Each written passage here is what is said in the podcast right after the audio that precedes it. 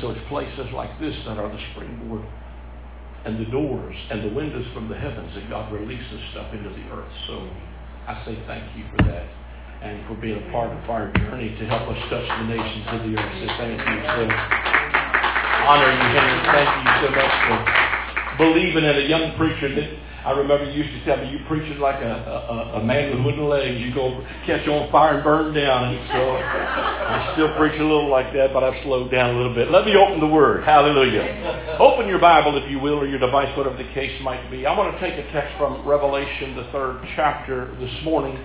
I have not preached anything from the book of Revelation for quite some time.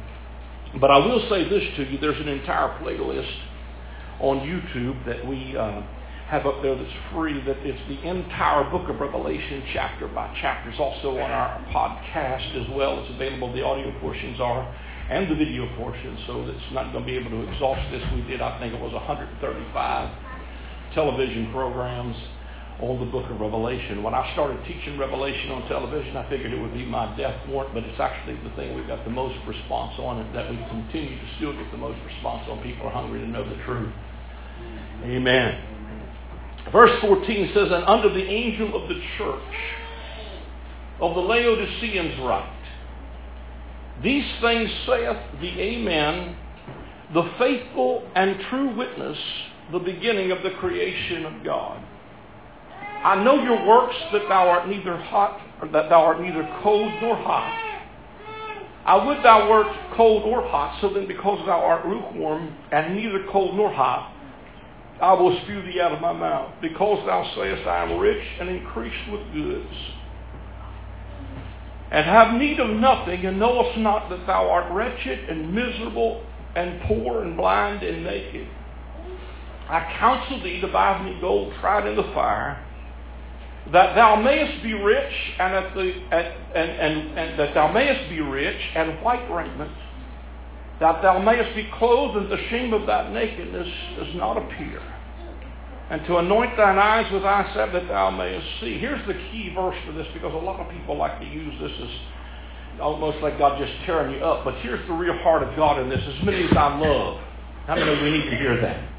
As many as I love, because sometimes there's a there's a I, I think a warped idea of love that's kind of permeating the church right now because we think I got a little bit of water there, but I think sometimes we we we we, we you know, have a, a concept of love that's skewed where we think everything is all right and God just doesn't correct anything. But how many of He does correct us, but we got to think of Him like He's a Father. I mean, He is not out to destroy you, but He's out to, do, to help you get through the things that are destroying your life. How many know He's not just a judge, He's a Savior. And He wants to save you not just from hell, He wants to save you from the repercussions of activities that rob you of life. Amen. Because after all, he didn't say, I came to give you a ticket to heaven or get out of hell free card. I came to give you a life. How many know the life is what gives us this abundance as we journey in this life? And I'm really, really, really just beginning, as you know, in my journey of unraveling truth, beginning to really discover what that really means.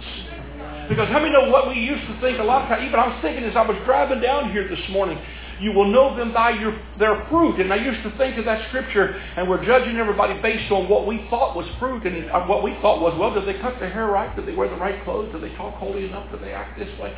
But it didn't say you'll know them by their conduct. Said you'll know them by their fruit. And fruit is love, joy, peace, long-suffering, gentleness, goodness, meekness. But we don't look at that kind of fruit. We look at what we thought was our religious you know, mindsets to judge them, are they in our group or not? And we thought nobody was in our group except us few. And I, I, posted something recently on Facebook that I think is so powerfully true, and that is that we need to lose our remnant mentality because sometimes we think way too small because we think we're just a remnant. But that was not written to us. It was written to a first century church that was a remnant that was coming out of national Israel and coming into the fullness of the covenants of promise and coming in Christ. And how many of was only a remnant out of that, come on, that nation of Israel that actually came into Christ and many of them how many know we need to lose that, that, that, that not just a few of us and we're elite and we're the only guys that got anything. And even sometimes there's a lot of stuff out there I see that I don't agree with, but I always reserve the right to say I could be wrong because I've been wrong about some other stuff before and on my journey growing. Hallelujah. How many of you can hear what I'm talking about? Because sometimes truth will make you mad before it makes you free. And I'm not just talking about, you know, you know, I, I'm, well, I can't sidetrack you too much. But I was thinking even of the Apostle Paul, who in Romans 8 said, For I reckon that the suffering of this present time is not worthy to be compared with the glory that shall be revealed. And he begins to talk about the, the suffering, and then he comes on down in the latter part of that. Says, For the creation itself will be brought into the glorious liberty. Amen. And that thing rung in my spirit, the glorious liberty of the sons of God. And you know, we've been through a journey together. A lot of stuff we've been through together, but especially in the 70s and 80s, the message was strong about suffering. If you wasn't being pulled through a knothole backwards, you didn't think God loved you. As a matter of fact, I, probably, I don't know if you've heard me tell the story, but Charlie Ryan, who's going on to be with the Lord now, if he was alive, I probably wouldn't tell this story. but Charlie was an incredible man in my life, and a real, you know, he was a lot older than me, but I, I'd go to Houston and preach for him, and he said to me one time, he had a great church in Houston, he said to me, he said, Lynn, he said, I don't think I'm part of the elect. He said, I don't think I'm a son. I said, Charlie, as far as I'm concerned, dude, you glow in the dark, man. You're what I would call the epitome of sonship. I mean, he was like a, one of the leaders in the sonship. I said, you're the epitome of what I would think a son would look like. I said, why don't you think you're a son? He looked around like he was about to tell me some real deep, profound sin or something. He said, it's because I'm not suffering. I said, what? He said, no, the church is doing well. Me and the wife get along. Finances are good. The kids are behaving. My health is good. I don't know if I'm part of the elect. He was concerned because he wasn't suffering. But you know, I mean, it was a big message then. You know, he moved to not hold backwards. And so I said, and so he said, I was, I was praying one day, and he said, I took my dog for a walk, and I said, I was concerned, Lord, I'm not, I'm not, I'm not suffering. And he said, about that time, thunder clapped, and lightning peeled the sky, and he said, my great Dane took off, running while I had him by the leash. He said, he threw me down over the curb. he said, I dislocated my shoulder, broke my collarbone, and he said, I laid there and said, thank you, Lord. now, I got to tell you, that that's the dumb in kingdom. Context is everything. Paul was saying that in a first, see, we've got to realize audience relevance is very important. Help me, Lord, get as far as I need here. He was talking to a first century bunch of people who were transitioning out of an old covenant and into the new covenant. And what Paul was suffering for was not because he had a dislocated shoulder. He was suffering because he was preaching a message of freedom from their religious system. And most of his problems were coming not so much from Rome as they were from Christians. Because he, he's bringing them out of a bondage.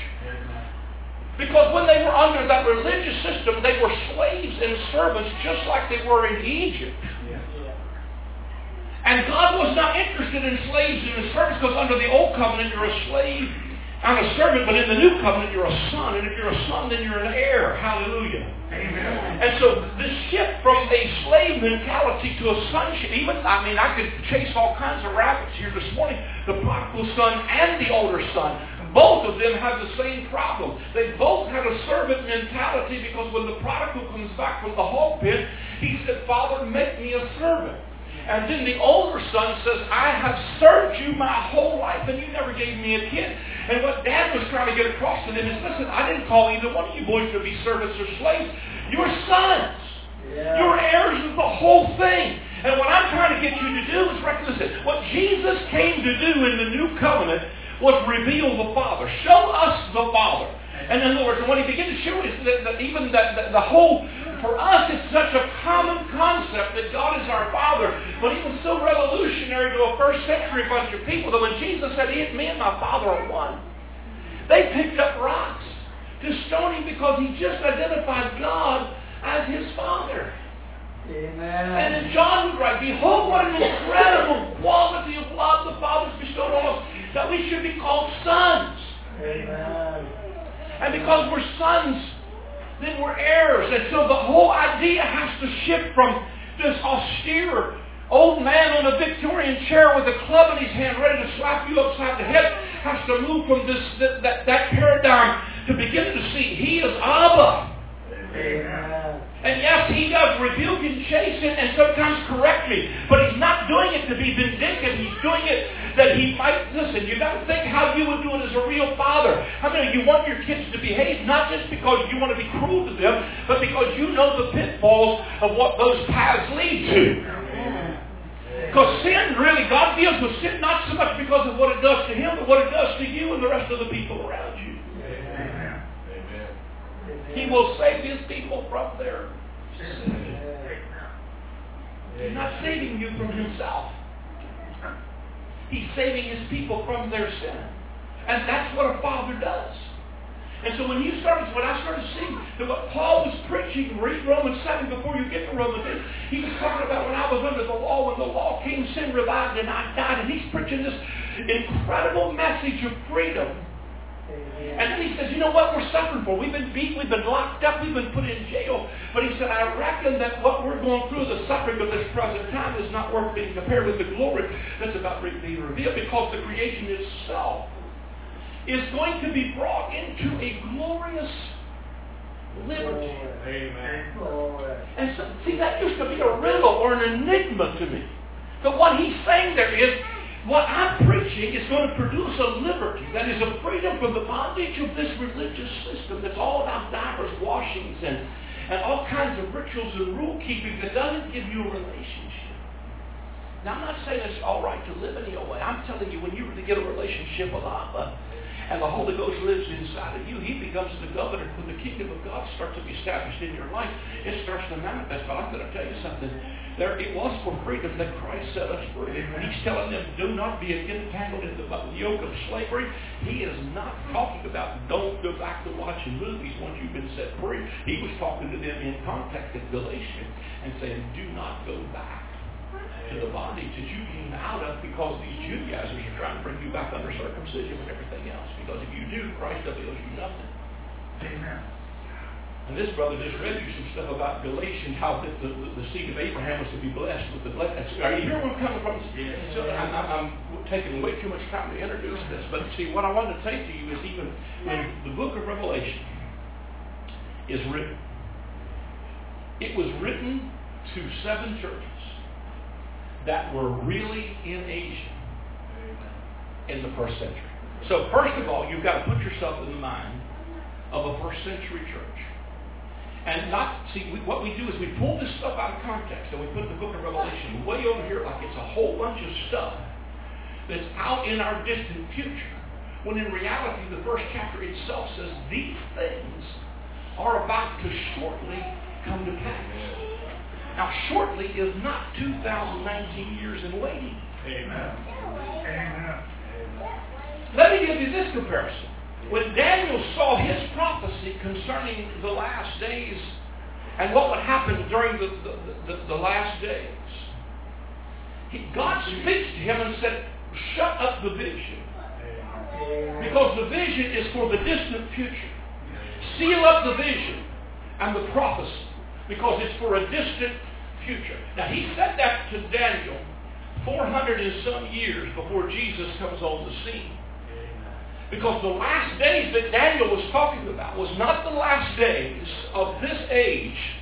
It was the last days of the old covenant age. If you don't get that, you're going to miss a lot of stuff. Amen. Hallelujah. The last days that Daniel was talking about are not in your future. They are past days. Amen. I think one of the greatest revelations that's come to me in the last 20 years is the fact that the last days, when you read every New Testament writer, Paul the Apostle in Hebrews 1 says, God hath passed it in these last days. Spoke to us by the prophet. Uh, the Apostle John said, little children, we know it is the last time because Antichrist is already on the scene. He said that 2,000 years ago. Yeah. He says, he, he says, and, and, and uh, he said, the Apostle Peter stood up, Acts chapter 2, Holy Ghost just fell. The kingdom of God came in power. And Pete said, this is that which was spoken about the prophet Joel that in the last days. So the last days, I teach a lot of stuff on eschatology and end time stuff from Revelation. And I tell people, especially from that traditional background, probably everything you believe about end times is right except you have the end at the wrong spot.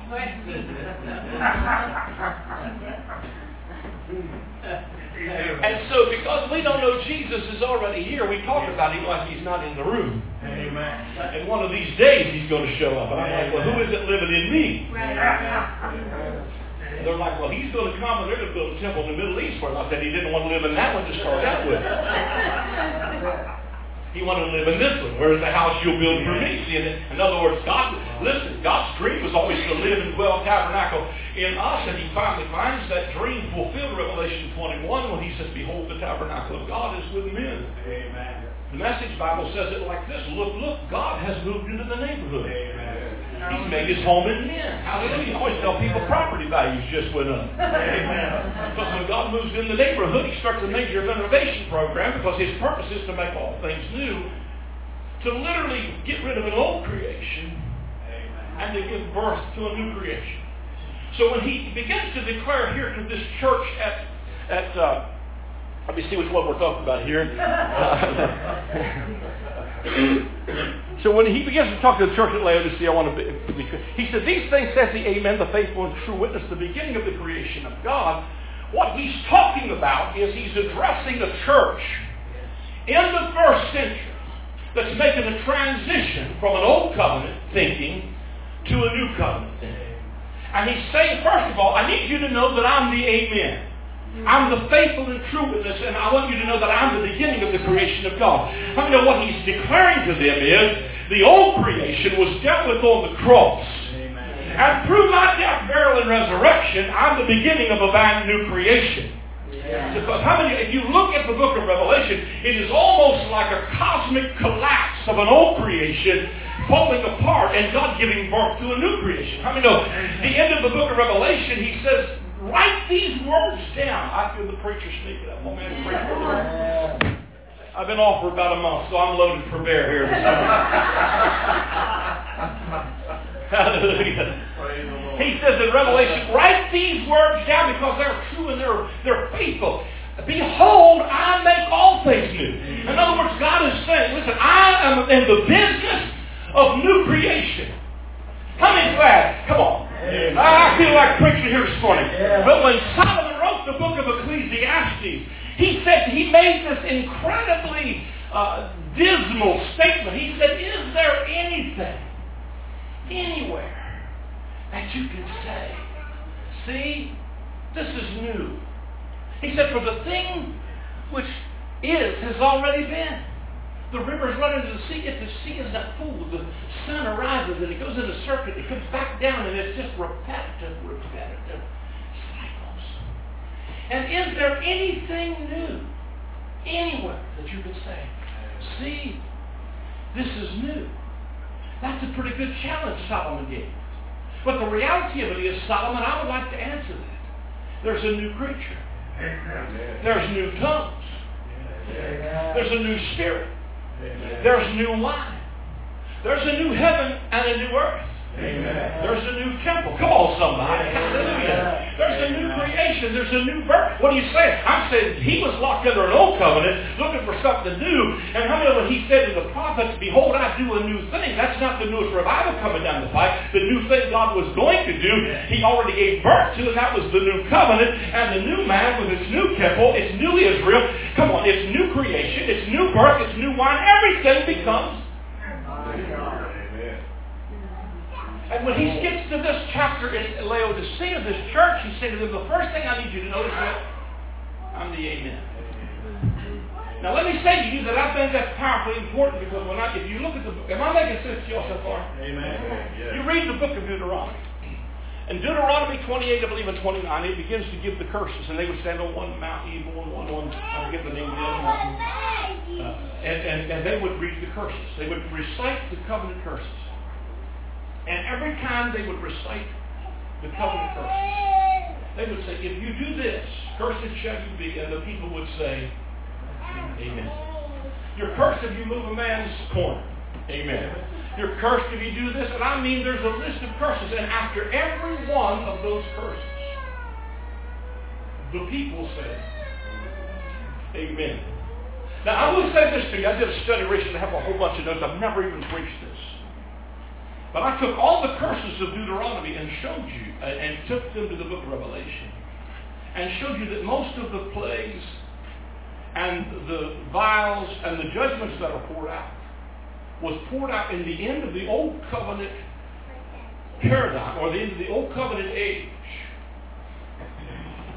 Because God was keeping his end of the covenant bargain and because the people of Israel did not take the blood of the real Lamb of God and put it on the doorpost of their houses, the catastrophes you see in the book of Revelation is God honoring his word above his name and keeping his end of the covenant bargain because they called the covenant curses on themselves and said amen to all of them.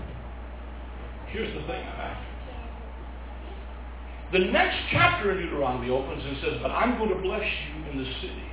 Amen. I'm going to bless you in the field. I'm going to bless you coming in, and I'm going to bless you going out. Put it in a nutshell. I'm going to bless your kids, your cows, and your cash. And you know what I noticed in Deuteronomy?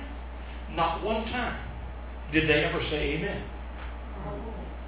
Not one time to the blessing did they ever say amen. But how know in Christ, all of God's promises are yes, come on, amen and amen. Amen. So when Jesus comes on the scene here to the church in Laodicea and he says to them, I'm the amen. In other words, I'm the end of the curse. Come on. Being a curse for us, but I'm also the amen to the blessing because the book of Revelation is not only about the curse, it's about the blessing, and it's really, listen, it's twofold. It's a day of darkness and a day of trouble and a day of tribulation for unbelievers, but to those who would put the blood on the doorpost of their house I mean, it was a day that was great and terrible? Hallelujah. And I, it depends on which side of that thing you were on. But how many know if you put the blood on the doorpost of your house, let me just put it in a nutshell. Everything that you see in the book of Revelation uh, as far as curses are concerned is not what's coming for you as a believer. It's what you've been redeemed from. Well, I'm glad I got some amens on that. But the thing that's really cool is Jesus said, I'm the amen. You know, it's amazing. Malachi chapter 4, the last verse says, I'll come and smite the earth with a curse. Last few words of the book of Revelation, grace be, and peace be multiplied to you. And guess what it is? With an amen. amen. Somebody finally said amen. And then he goes on to say, I'm not only the amen, but I'm the faithful true witness, and I'm the beginning of this new creation. I'm the firstborn. I, I, listen, I, am literally, I am the new creation. And if you get inside of me, in the beginning was the Word, and the Word was with God, and the Word was God. And how many of this beginning I'm talking about is the beginning of a brand new creation. Amen. Now let, let me try to not be too lengthy here this morning. He said, I know your works, talking to this church, that you're neither cold or hot. I would that thou wert cold or hot. So then because you're lukewarm, neither cold or hot, I will spew thee out of my mouth. Because you say, because you say, I am rich and increased with goods, and have no need of nothing, knowest not that thou art wretched and miserable and poor and blind and naked. I counsel thee to buy thee gold tried in the fire, that you may be rich, and white raiment, and thou mayest be clothed that the shame of your nakedness does not appear, and to anoint your eyes with eye salve that you may see. As many as I love and rebuke, as many as I love I rebuke and chasten. Be zealous therefore, and repent or change the way you think. Now, and then he says, Behold, I stand at the door, knock. If any man hear my voice and open the door, I will come into him. And will, here's the, here's the, the phrase that caught my attention this morning that I want to share. I will come in and will sup with him and he with me. To him that overcomes, I will grant to sit with me in my throne, even as I also overcame and am sit down with my Father in his throne. He that hath an ear, let him hear what the Spirit says to the churches. Now let me come back and unpack a few things here. He comes back and again he says, Because you say, I'm rich and increased in goods, and don't need anything. Immediately again, I want to keep this in the context of, of, of, of who he's talking to. Once again, as, audience relevance is everything. So he's saying to a real church at Laodicea, about 30 some years into the new covenant, written in a book who he said the time is at hand. He tells Daniel, don't, he said, seal up this vision and close this book for the time is at a distant future. Revelation chapter 1 says, Do not seal the words of this prophecy because the time is at hand. He said to the first century group of people. And then he says to them what reminds me again in context. He said, Because you say I'm rich and increased in goods. And immediately I started thinking, now this is all fresh off the press for me here. I, this is not even in the book I wrote on. But when I started thinking about rich and increased in goods, I thought about the first message Jesus, well, one of the first messages Jesus preached on the Sermon on the Mount, which I believe is the constitution of the kingdom. And he said, you're blessed when you're poor in spirit. And you're blessed when you hunger and thirst for righteousness. Because if you do, you're going to be filled. Amen. And all of a sudden, I begin to realize Jesus is talking again to a first century Jewish nation who thinks they've got it all because they've got the covenants of promise and we are Abraham's seed. They think, come on, we don't need anything. We're rich. Come on. Yes. We're the Christian. We don't need. They weren't hungry for righteousness because they thought they had righteousness based on their performance in an old covenant righteousness. In other words, he's saying to them, if you don't get hungry for another kind of righteousness, you're not going to be filled. Because coming under the old covenant, you weren't righteous unless you crossed every T and dotted every I. Amen.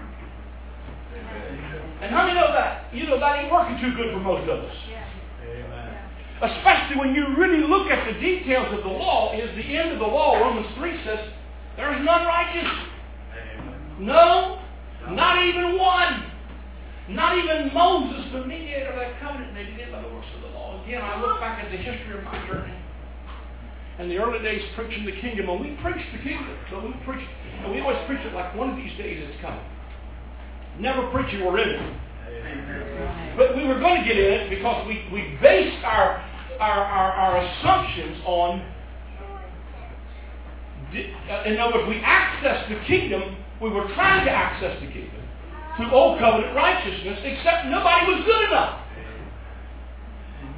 Not even the glow in the dark preachers.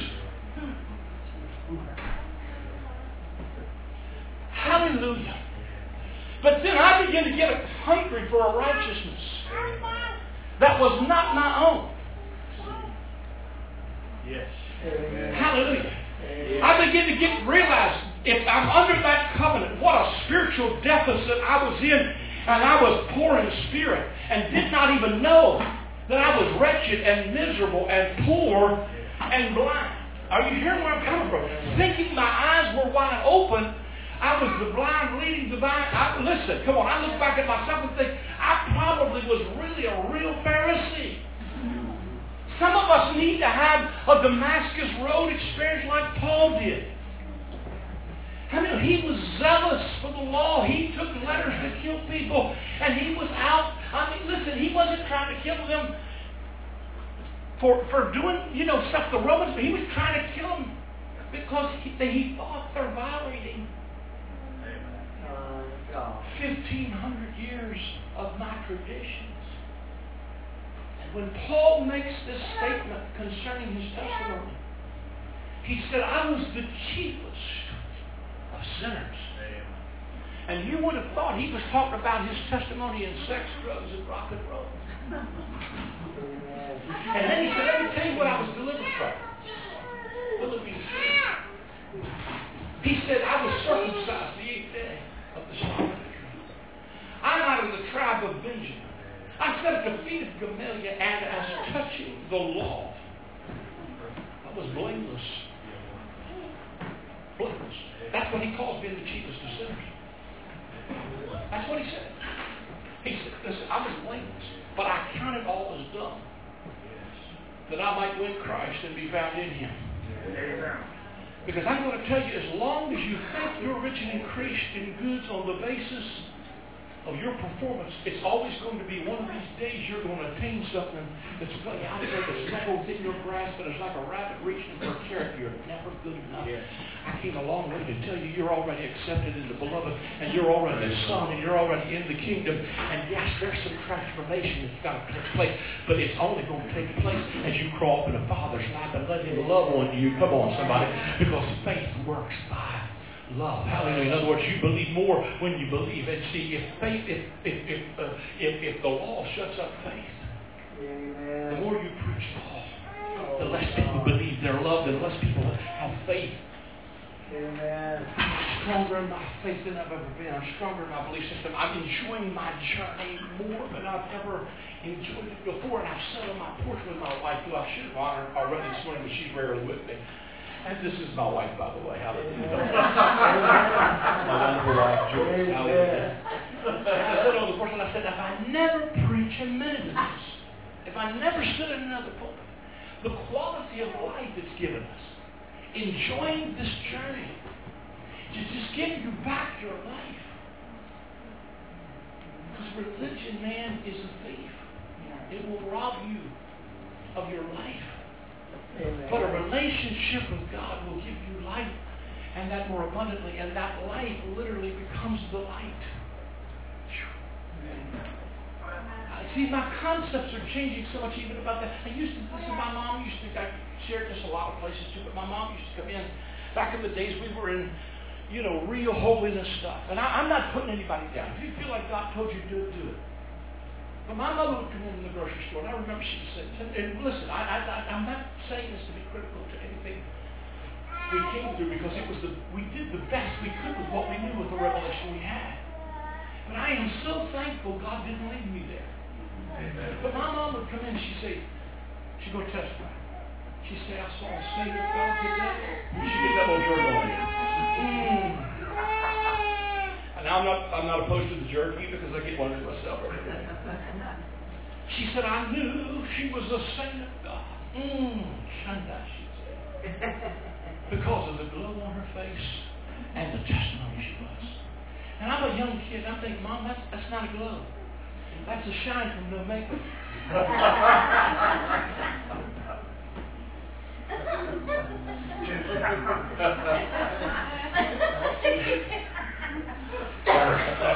And I think, Mom, you did not know her because she had a glow. You knew her because she had a top knot or a beehive for a haircut. she had a dress to her ankles. She had on pantyhose and no legs, and her sh- legs were not shaved. Ain't nothing worse than black hair on her panties. Well, I'm assuming that's what we thought was going to get us to heaven, nevertheless.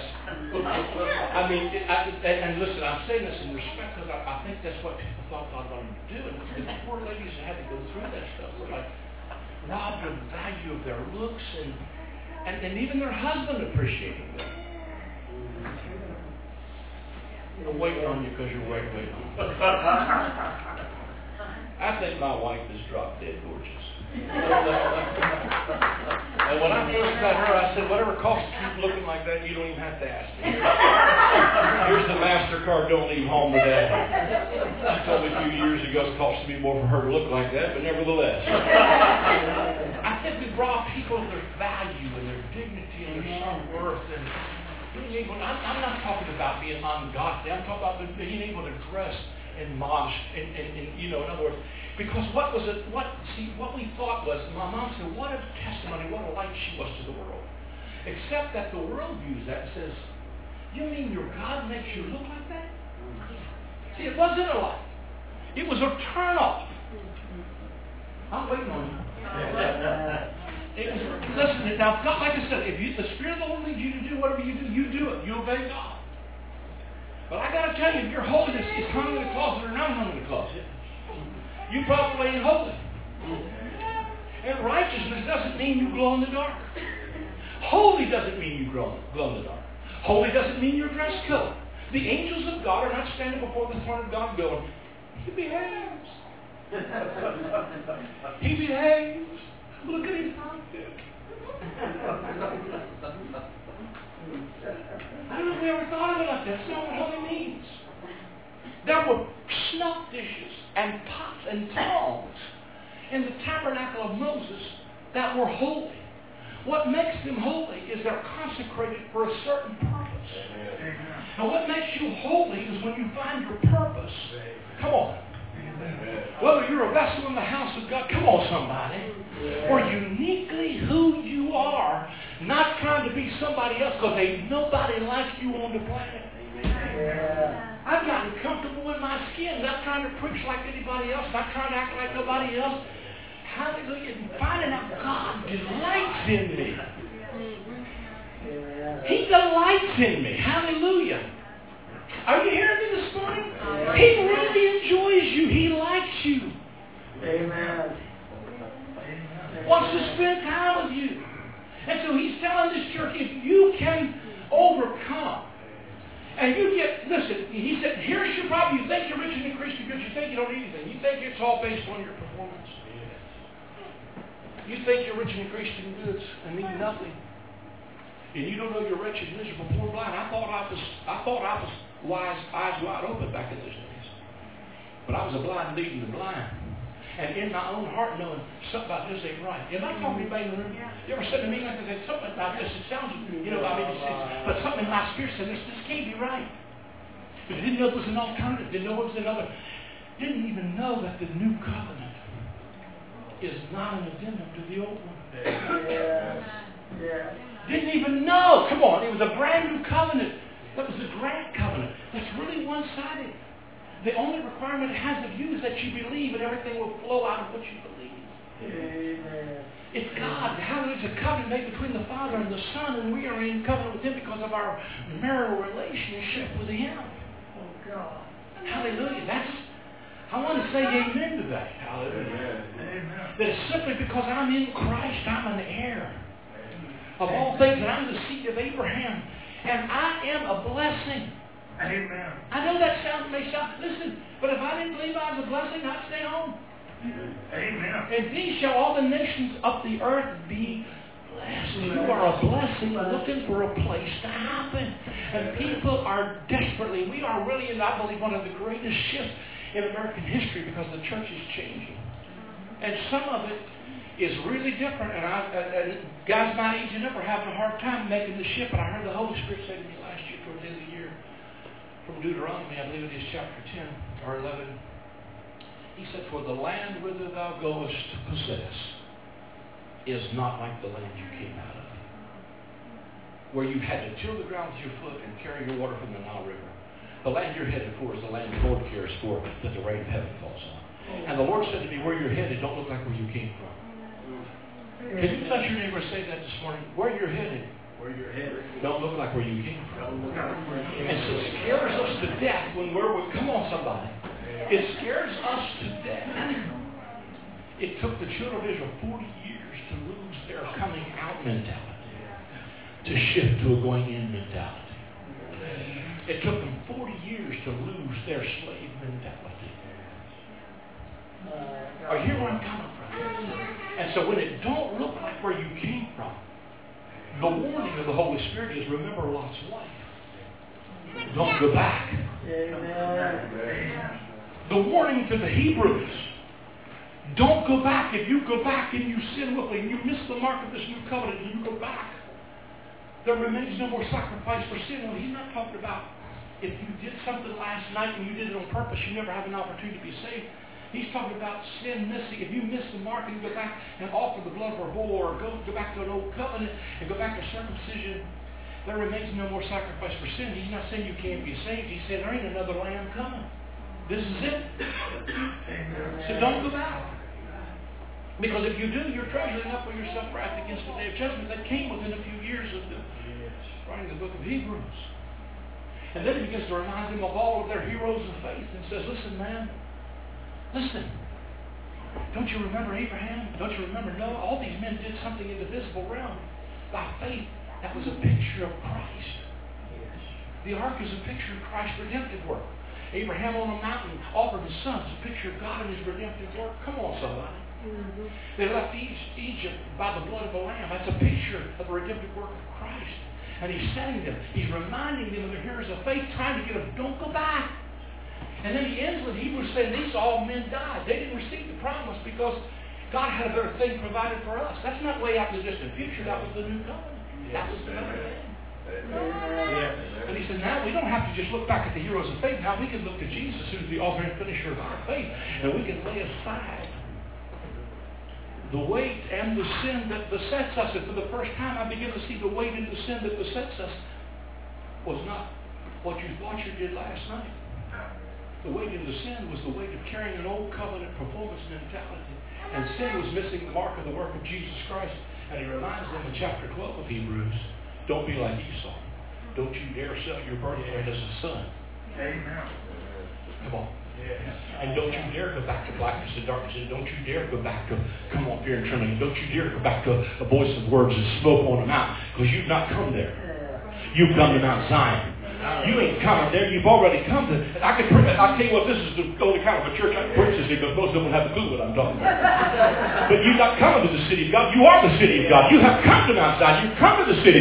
You've already come to the general assembly of the church of the firstborn that was written in heaven. You've already come to Jesus, the judge of all, and the spirits of made men, uh, just men made perfect. And then he talks about everything that can be shaken is going to be shaken. And he's not talking about out in your distant future. He was talking about the shaking of Judaism and the collapse of that that would happen under the Roman Empire. And he said, what's about to remain is a kingdom that cannot be shaken because the kingdom is about to be birthed under the new covenant and a new form of government's coming on the scene that's not about rules on rocks. It's a government where the Holy Spirit himself comes and moves inside of you and takes up his abode and he governs you from the inside out. Amen. The old one was external. The new one is internal. Yes. The old one had a natural city. This one has a spiritual city. The old one had a physical temple. This one has a spiritual temple. The other one had natural wine. This one's got new wine. Come on, somebody. Are you hearing? In other words, the shift is on. And we've got to shift the way we think. And when he's addressing this church, he's saying to them, if you recognize that you are wretched, miserable, poor, blind, and naked, and you ask of me, you could get gold tried in the fire, that you can have white raiment. That white raiment is not a robe when you get to heaven. It's a righteousness. That's the righteousness of the saints that you get because he that knew no sin. Let me calm down. was made to be sin Yes. so that you could be made the righteousness of God. So that you could put on the Lord Jesus Christ. That you could put on that robe of righteousness. That's not waiting on you when you get to heaven. It's already yours right now so that the shame of your nakedness does not appear. Hallelujah.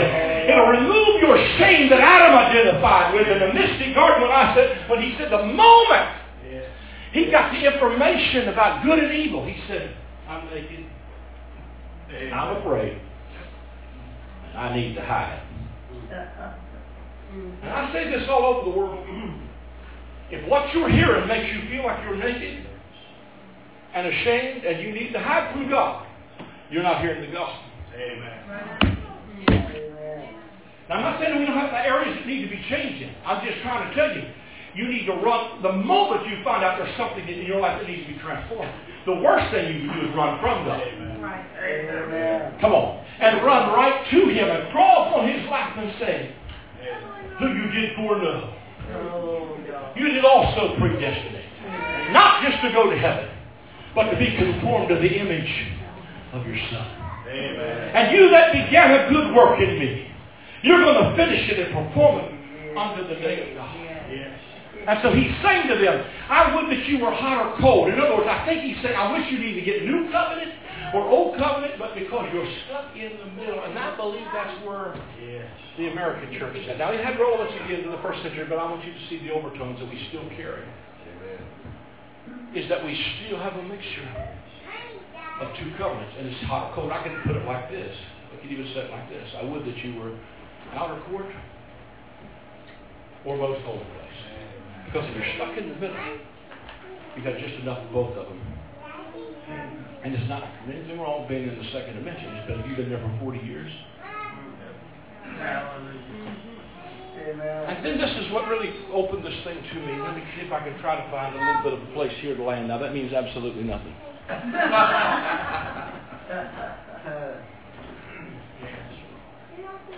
He tells them to buy gold. How many of that's divine nature?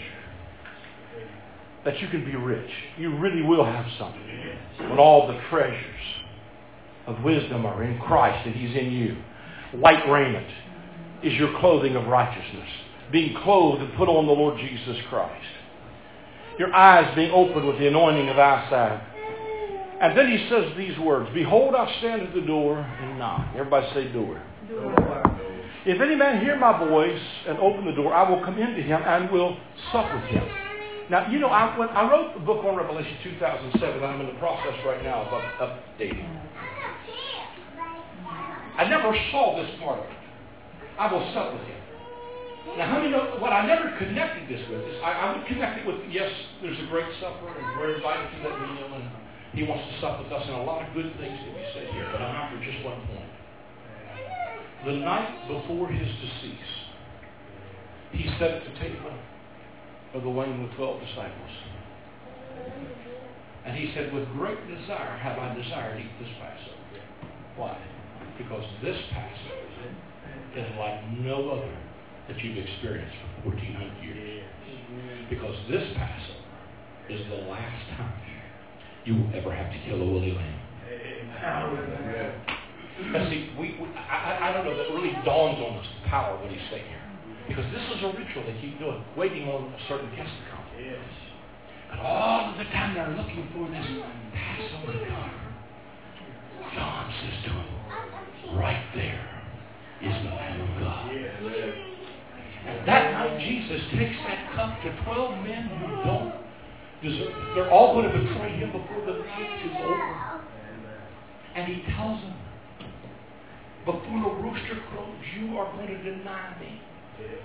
And then the next verse, chapter 14, verse 1 opens and says, John 14, 1, but don't let your heart be troubled. Now, put it in context. You're going to betray me before the rooster crows, but don't let your heart be troubled. You believe in God, believe also, because under this old covenant, you're going to fail, Pete. And you're going to fail miserably. He looks right in the eyes of Judas and takes the cup. He said, This is my blood of the covenant to shed for you. And if Judas would have discerned that cup, he would have never went and hanged himself. He would have realized if he'd wait a couple hours, the hanging of Jesus was going to be his hanging. That this even includes you, Judas. Amen. He takes that cup and he, and he says to them, This cup is my blood of the new covenant. And he says to them, I will not drink wine with you again until I drink it new with you in my Father's kingdom. Come on, somebody. How many know he drank that wine of the new covenant? Fifty days later in an upper room when he opened it. And they said, these men are drunk. He said, I'm not going to deny they're not drunk. But they ain't drunk like you think they are. They're just very filled with the Holy Ghost. Because we've just popped a cork on a vintage of wine that had never been drunk before. And they toasted the coming of the kingdom and the coming of the king in power. And the kingdom was birthed Yes. and would ever increase and is still increasing to this day. So when he says, I will sup with you, everything about this carries the overtones of an introduction to a new covenant, kingdom of God. And he said, Behold, I stand at the door and knock. And if you hear my voice and open to me, I will come into you and we'll sup with you. We'll celebrate the new covenant. Amen. Hallelujah. In, in as many of you as overcome, you can sit with me in my throne. Say throne. Throne. throne. So here's two key words again. Door, say door, Door. and throne. Throne. Now, I could take hours yet to unpack this, but I will conclude here in just a few minutes. The very next chapter opens by saying, and behold, a door was open. Everybody say door. Door. Door. Say door. Mhm. Yes. And, and, and, and, and behold, a throne was set. Same throne. Now remember, we, somehow we disconnect chapter 3 of Revelation from chapter 4. We say, you know, here's how tradition is. Somewhere between chapter 3 and chapter 4, the rapture took place. God took us home. We went to be with him in heaven. To which I reply, such an important event, you thought God would have put at least in somebody's footnotes. That's a little facetious there. no, no. It's not because you went to heaven. It's because the kingdom was coming on the scene. Amen. And then he said, I saw one sitting on the throne, and there was a rainbow, say rainbow, Rainbow. around about the throne, like unto an emerald. And one side upon it was looked was upon like a jasper and a sardine stone. And, and, and, and, and, and there was four and twenty seats, and there was a little book, and in this little book was a little book that was sealed. John said, I wept much because no man could take this little book and open it and loose the seals thereof. And John said, while I was weeping, behold, a, a, an angel came to him and said, Don't weep any longer, John. There's a lion out of the tribe of Judah Yes. who has prevailed. And John said, I looked. He didn't see a lion. I saw a lamb as if it had been slain. Let me just unpack a few of these symbols. I saw a throne. That's a symbol of a kingdom. Amen. I saw a door open. That was the access to the door called Jesus. Come on, somebody. Yes. The rainbow round about the throne, inside like an emerald, is a symbol of the covenant. Come on, somebody. But God put a bow in the cloud with Noah and said, I make you this promise. I'll never destroy the earth again like this. Amen. Because the first time he cleansed it with the blood, but the last time he did it was his blood. Yes. Amen. Glory. Oh, I'm beside myself here this morning. Hallelujah. Praise the Lord. And when that door was open, access was given to a kingdom that's not out of your Yes. future and to a new covenant.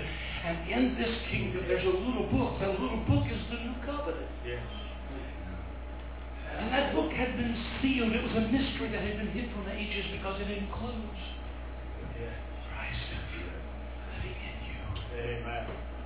And he said, nobody in heaven, not in earth, could take the book and open it. Because in this book is the life of the Lamb. Amen. It's the book of the life of the Lamb. Amen. And what opens is John said, I wept because nobody can take this book and unlock the seals or take this. Some historians say that the seal that was on was a testimony of every generation against it, that nobody could unlock this. John said, There's a lion out of the tribe of Judah who has prevailed. And I looked and I saw a lamb. Amen. Because the lamb is the key that opens the book. The lamb is the key that opens the life.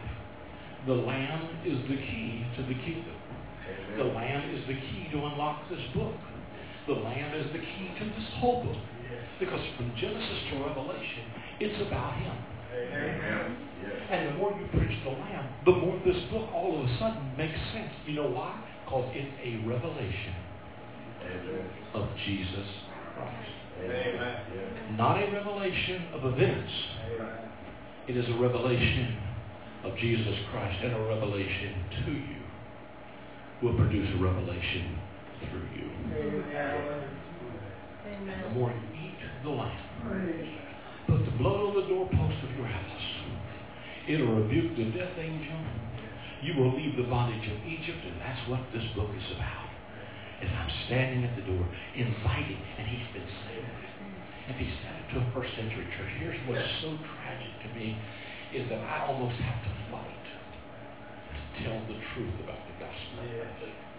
I would think people would be extremely excited because it really is good news. Come on, stand on your feet all this this morning. I said, it really is good news. I posted on my Facebook this week and said, you know, sometimes we get accused of being feel-good preachers. And I said, the truth of it is, when we leave church, we all feel good. That's why it's called the good news. The gospel means the good news. It's not the bad news behind the bad news. It's the good news. The bad news is there's a lot of stuff going on in our world. The good news is the answer's sitting in this room. Yes. You hear what I'm saying? I said the answer is sitting in this room. Some of the most powerful people in the world are in this room and other rooms like this this morning. And I believe as this thing shifts to where people begin to see center. I came that you might have life and you might have it more abundantly. You know what happens when that new covenant thing begins to be birthed in the land began to open the seals, he said, I saw every creature. Brother Wayne, he said, I saw every creature. Every creature in earth and every creature under the earth heard I say, blessing glory and honor. Power and might and dominion belong to him who sets all this. Yes. Because you have taken to yourself great power. And you have reigned. And you are worthy. And it had a it had a trickle down effect. It started out by saying, and the four and twenty elders cried Holy, holy. And then the twelve began to cry holy. And then a multitude that no man could number started crying holy. And then every creature began to cry, Holy, holy, holy is the Lord omnipotent who reigns. The greatest need of humanity today is a revelation of Jesus. Come on, lift your hands all over this room.